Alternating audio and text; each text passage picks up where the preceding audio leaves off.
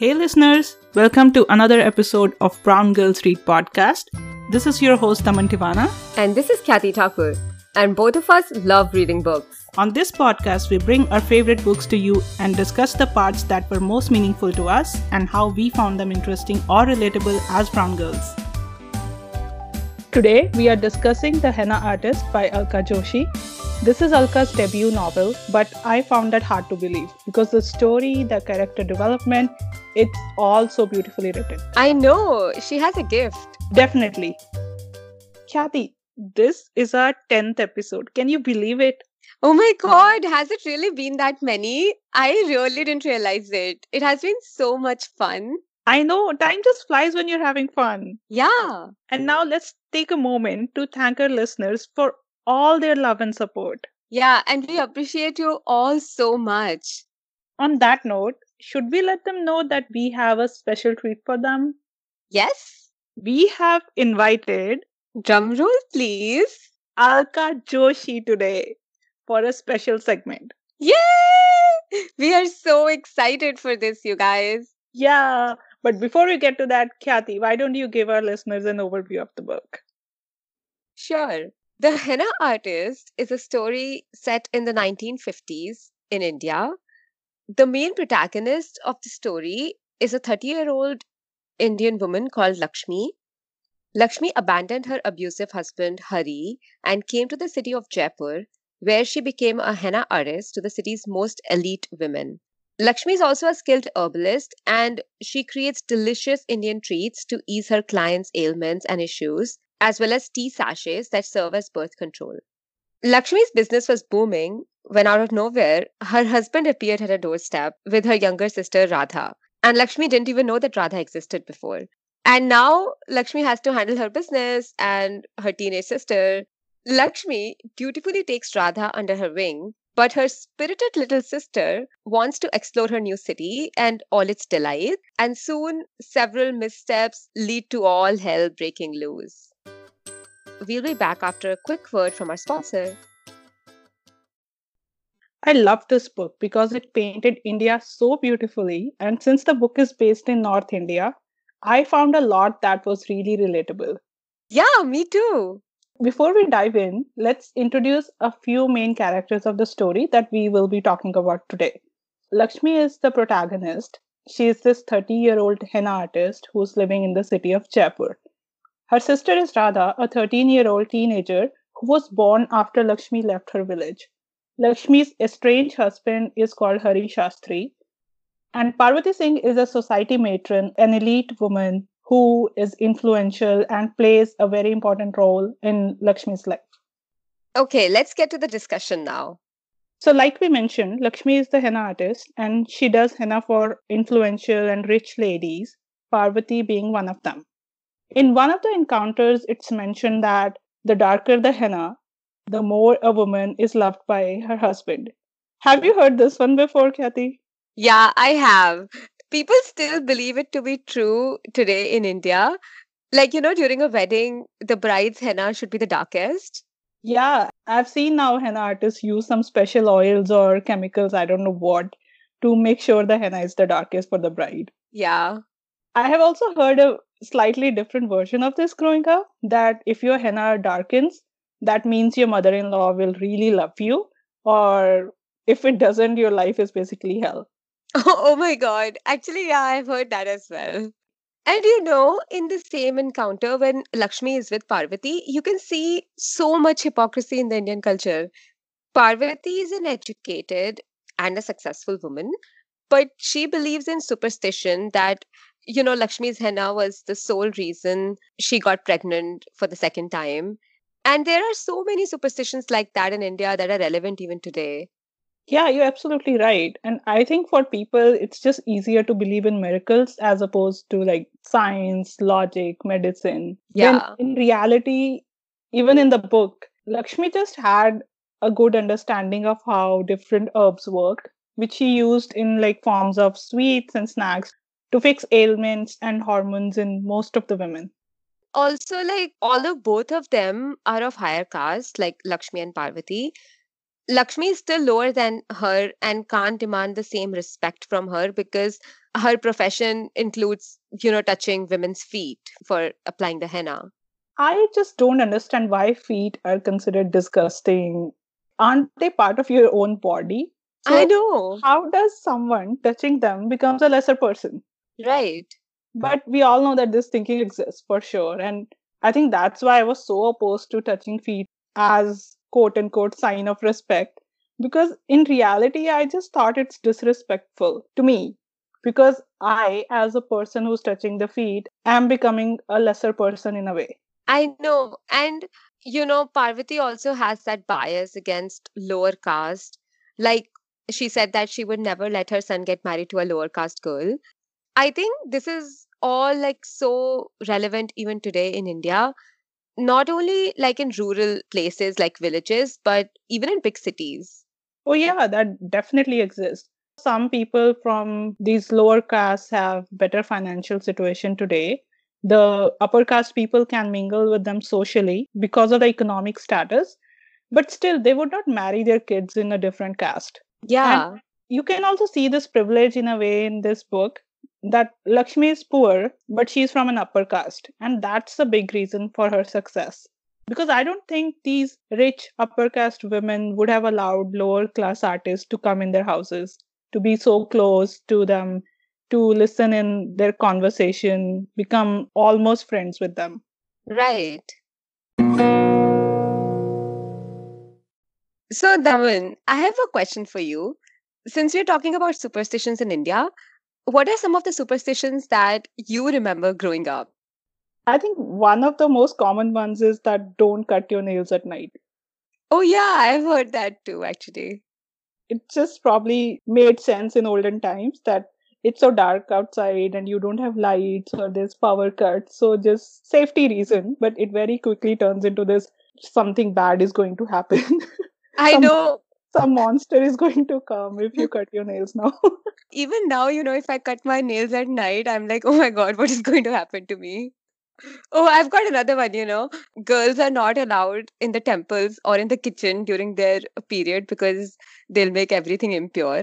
I think that's way more than just a superstition. It's like a full-blown religious propaganda, if you ask me. I know. And, you know, I never understood this. Even when I was young, like I used to go to the temples even on my period. I didn't used to tell anyone, but I just used to go. Look at you and your silent rebellion. Because, you know, even at that age, it didn't make sense. At one point, you're saying that God is everywhere and God gave everything to you. And so that means that God gave us the period, right? So how does this, that even make us impure? It's so illogical. Religion isn't logical really, right? They just want to control others, whoever they can control. And I think this is a great way of making women feel dirty and impure every month, forever. And a great way to, like, you know, impose rules on them. And women follow that. Even I think today they follow that. Yeah, it's just very deeply planted. Since we're talking about this, I'm going to share something a friend of mine told me. One of her friends was from this very religious family, I think during her school. And if she had her period, everyone in the family knew and she was not let in to use the kitchen or anything. I think there was like a dedicated area where she could be for those five days. And if they had to do like a class project or just meet their friend, none of the friends were let in the house because oh the God. girl just wasn't allowed. There were no exceptions. Oh God, can you imagine? Like, first of all, that girl is in pain. And then like all her friends are blaming her for not letting them enter the house. So they have to sit I know, outside. They're probably the sitting project. in the sun. I know.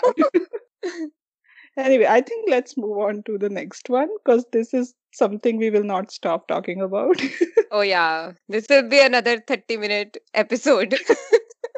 Easily can be. Another one I heard a lot from my mom was, don't swing your feet or something bad will happen to you. Oh, oh! I think I, I've heard that too. I think she was just annoyed at me doing that. Or maybe her mom was annoyed at her when she was growing up. And they just made a full scary superstition out of it that if you swing your feet, something scary is going to happen. I, I think I believe that.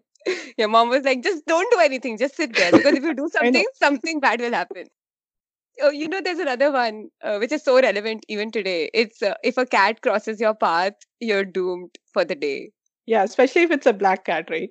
Yeah. And you know what I used to do? So if my brother and I are walking and a black cat crosses our path, I would still walk and my brother would be in awe. Like, oh my God, you're so brave. But in my heart, I was like so scared also. Like, I don't know, am I going to die tonight? That's so funny. Since you're talking about like being scared on the inside, I have another one. So when we were growing up as girls, we were told that if you wash your hair on a Saturday, that means you were not going to get married. And oh my God, if you wash your hair on a Thursday, it meant bad luck for your brother. And I think Tuesdays also had some reason which I don't remember anymore. So I used to feel like this is so stupid and I'm going to wash my hair whenever I want to. But let's say I wash my hair on a Thursday. Later, I would be worried, oh no, is my brother okay? Can you imagine if you and your brother fought and then you washed your hair on a Thursday just to get revenge on him? You know, I never thought of it, but that sounds like such a great idea. Like if he pissed me, I should have been like, you know what, you're very annoying right now. I'm just going to go wash my hair on a Thursday. Yeah. But there was so much guilt around this, honestly. Like, your hair washing schedule is responsible for your brother's health, or whether or not you are going to be a burden on your parents or not.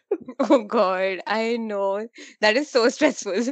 I know. Let, let me wash my hair in peace. It's not what I'm asking for. Oh, you know, there's another one. You should eat something sweet before leaving the house so your day will go good. Yeah, I've heard that. I think my mom also used to feed us like yogurt with some sugar in it before our exams because that would bring good luck. And oh, right, right, right. Well. Yeah. Also, speaking of leaving the house, there's this very weird one where if the clock says ten forty-five or eleven forty-five, they won't let you leave the house. They'll make you wait till like it goes to the full hour thing. Like it has to be eleven a.m. or twelve p.m. What? Because those last fifteen minutes were somehow unauspicious. I think it might just have started like, oh, please stay ten more minutes. Don't leave now. And oh, right. It just turned into a superstition. Oh, my God. I think we can just think of these for now. But if you're listening to our episode, what are some of the weirdest superstitions you have heard growing up? Share it with us by leaving a comment. There's a part in the book referring to Lakshmi's story that her husband was abusive and that's why she fled. But she could not go back to her own family because unhappy wives couldn't just go back home to their parents expecting sympathy. How sad is that?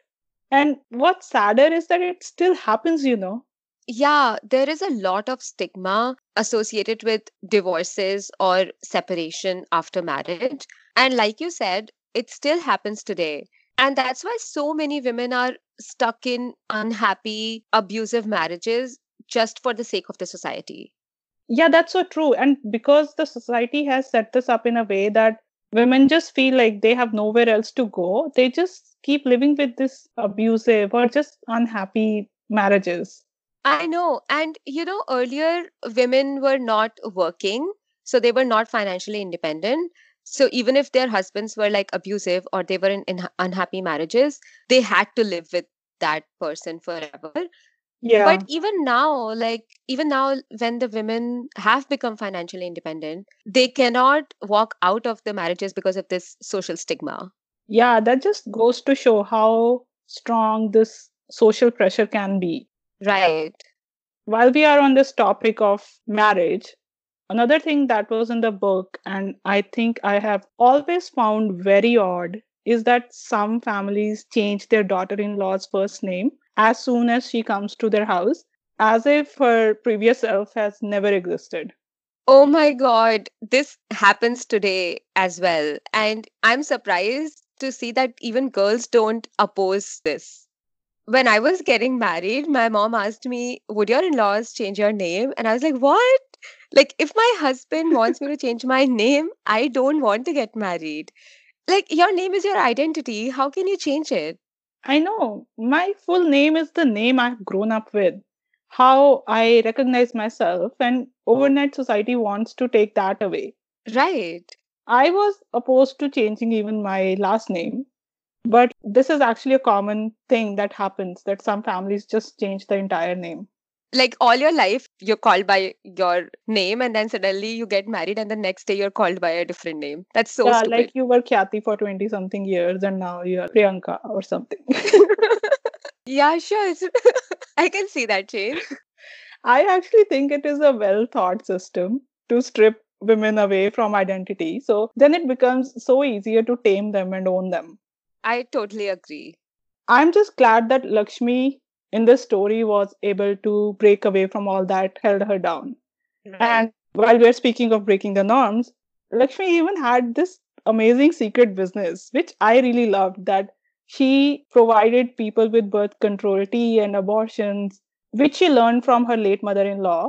And I really admired her ambition and business mind in this. Yeah, me too.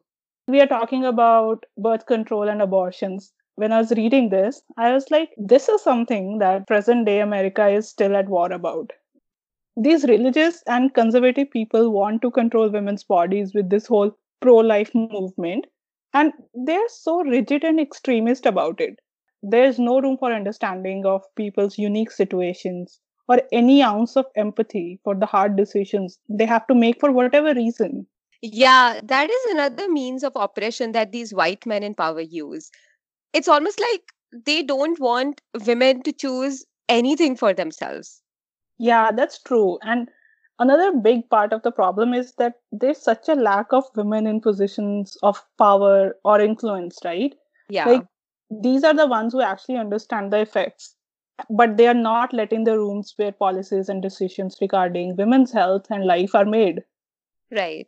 You remember Lakshmi's mother-in-law in this story, from whom she learned all about the herbs and everything. Yeah. She is an old woman in rural India of nineteen fifties. This person had so much more empathy than any educated progressive person. She understood that more kids meant more burden on women, whether it's to feed them or raise them. And she also understood that there could be other reasons why women don't want kids or want to get rid of their pregnancies. That to me was admirable. Yeah. And now that you bring up her mother-in-law, it was so heartwarming to read about her character.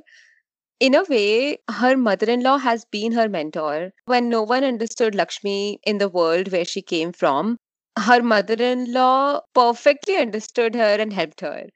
It was sometimes knowingly or sometimes unknowingly to become what she is today. What I also liked was that she was so different from that generic mother-in-law image we see in movies, T V and all that. Oh, I know. It's like, I think earlier mother-in-laws, their sole purpose was to torture their daughter-in-laws. There was this one repeating mother-in-law in all movies called, I think, Nirupa Roy, who just played like this vamp mother-in-law. Yeah. Always. It really shaped my understanding of the world. Probably not in the best way. Today's podcast is presented by Podgo. Podgo is the easiest way for you to monetize your podcast, providing podcasters with a flat rate for ad space, so you always know how much you get when you include an ad from Podgo. I recently joined as a member, and you can too. Apply today to become a member and immediately be connected with advertisers that fit your audience. That's podgo dot co at P O D G O dot C O. So now it's time for brownie points. I would like to give one brownie point to this book because I really liked the shades of grey in all the characters, like her husband Hari, or her nemesis Parvati, or even her younger sister Radha. I think that makes it so real. Yeah, I think Hari's character arc was my favorite. I did not expect that growth. I know, it was so realistic. I would give another brownie point because of how Alka has used several Hindi words as is and has not translated them to English for the benefit of other readers. Instead, she has provided a glossary for non-Hindi readers. Yeah, I like that too. This book also gets another brownie point because since this was picked by Reese's Book Club, it led to them sharing a lot about Indian culture on their social media, like various fabrics, jewelry styles, which have been mentioned in the book. It made me so happy to see those pieces of our culture represented. Yeah, it was so great to see that. Finally, this is a brownie point for Alka herself for agreeing to be a guest on our podcast. She has been so friendly, supporting and generous, and we are truly grateful to her. I agree. Thank you, Alka. We had so much fun talking to you about The Henna Artist. This was our discussion on The Henna Artist by Alka Joshi. It's a beautiful, vivid portrayal of post-independence India and the courage and strength of an ambitious woman. We both absolutely loved this book and totally, totally recommend it. Join us in the next episode where we discuss The Henna Artist with the creator of The Henna Artist, Alka Joshi. Tune in to listen to her vision, her process, and her personal stories and inspiration for The Henna Artist. Thank you for listening to this episode of Brown Girls Read Podcast. If you like what you hear, please leave us a five-star rating and a comment. You can support us at anchor.fm slash browngirlsread slash support. Your support will allow us to continue this podcast and bring more episodes to you. Also, don't forget to subscribe and follow us on Instagram, Brown Girls Read Pod. And if you have book recommendations for us, you can leave us a comment or message on Instagram. For our next episode, we are reading The Henna Artist by a fellow brown girl, Alka Joshi. We hope you'll be reading with us, and until then, keep listening!